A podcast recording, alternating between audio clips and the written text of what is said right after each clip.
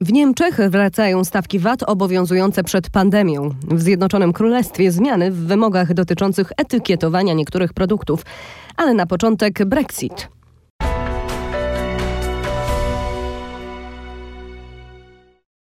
Angelika Wielgus-Lach, zapraszam na e-commerce news.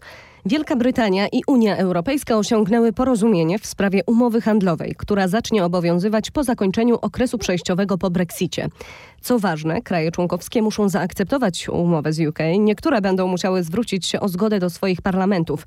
Parlament Europejski również będzie musiał zatwierdzić umowę, ale nastąpi to najwcześniej w styczniu i teoretycznie może ją również odrzucić. Umowa o wolnym handlu zapobiega konieczności nakładania przez obie strony ceł, zgodnie z zasadami Światowej Organizacji Handlu.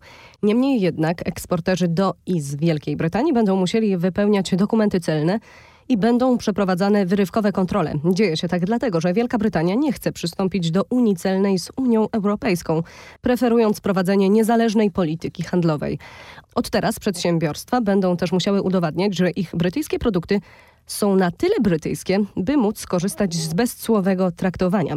Tylko towary, w przypadku których w Wielkiej Brytanii miało miejsce wystarczająco dużo działań w zakresie produkcji, będą akceptowane przez Unię jako bezcłowy brytyjski import. Jedynym sposobem uniknięcia takiej biurokracji byłaby przynależność Wielkiej Brytanii do obszaru celnego Unii w ramach Unii Celnej. Londyn może teraz sam zawierać umowy handlowe, które znoszą cła, na przykład z U S A. Następnie towary mogłyby być sprzedawane bezcłowo z Ameryki do Wielkiej Brytanii. Ale ponieważ nie ma porównywalnej umowy między U S A a Unią Europejską, to Unia musi dopilnować, aby towary z U S A nie były przywożone do Unii Europejskiej przez Wielką Brytanię bez oclenia. Jednym z najtrudniejszych punktów spornych w ostatnich miesiącach negocjacji były tak zwane równe szanse i uczciwa konkurencja. Bruksela chciała zaoferować bezcłowy dostęp Brytyjczykom do rynku Unii Europejskiej, tylko wtedy, gdy Londyn zgodzi się nie przyznawać swoim przedsiębiorstwom żadnych nieuczciwych korzyści, na przykład poprzez subsydia lub łagodniejsze standardy ekologiczne lub dotyczące ochrony konsumentów. Umowa zobowiązuje teraz obie strony do przestrzegania wspólnych zasad dotyczących polityki dotacji przedsiębiorstw. Ponadto firmy, które czują się poszkodowane w wyniku decyzji rządu brytyjskiego o przyznaniu dotacji, mogą podjąć działania prawne w tamtejszych sądach.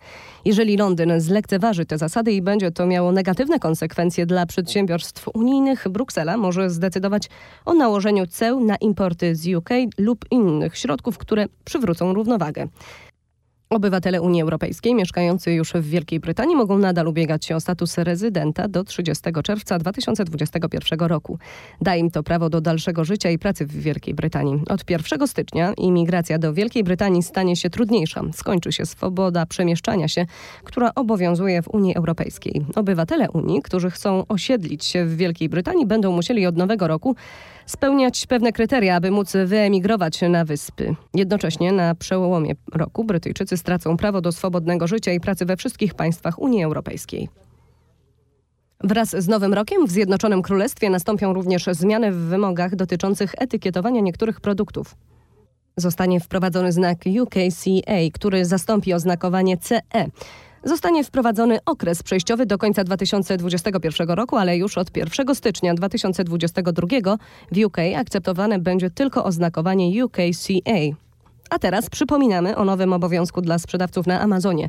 Od drugiego lutego będą oni musieli wskazać dostawcę usług logistycznych wykorzystywanego do wysyłki zamówień.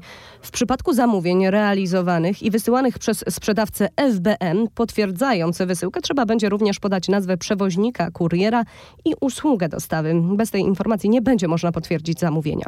Opóźnienia w potwierdzaniu nadania wysyłki lub jego brak mogą doprowadzić do czasowego odebrania uprawnień do sprzedaży, czyli blokady konta. Ponadto Amazon automatycznie anuluje zamówienia, jeśli upłynęło siedem dni od przewidywanej, wskazanej daty nadania przesyłki i nie została ona potwierdzona we właściwy sposób. Według Amazona ten krok ma na celu poprawę doświadczenia zakupowego klientów i ochronę sprzedawców przed ewentualnymi negatywnymi opiniami. Oprócz nazwy przewoźnika i sposobu wysyłki, od lutego będzie również podany numer identyfikacyjny. W Niemczech wracają stawki V A T obowiązujące przed epidemią. dwudziestego dziewiątego czerwca Niemcy podjęły decyzję o tymczasowym obniżeniu podatku do wartości dodanej.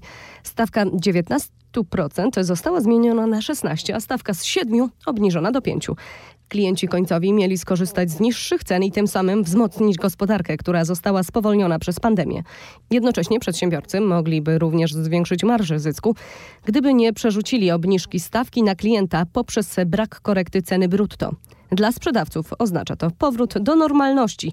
Tam, gdzie pod koniec czerwca konieczna była zmiana, również teraz, na przełomie roku, będzie ona musiała zostać dokonana.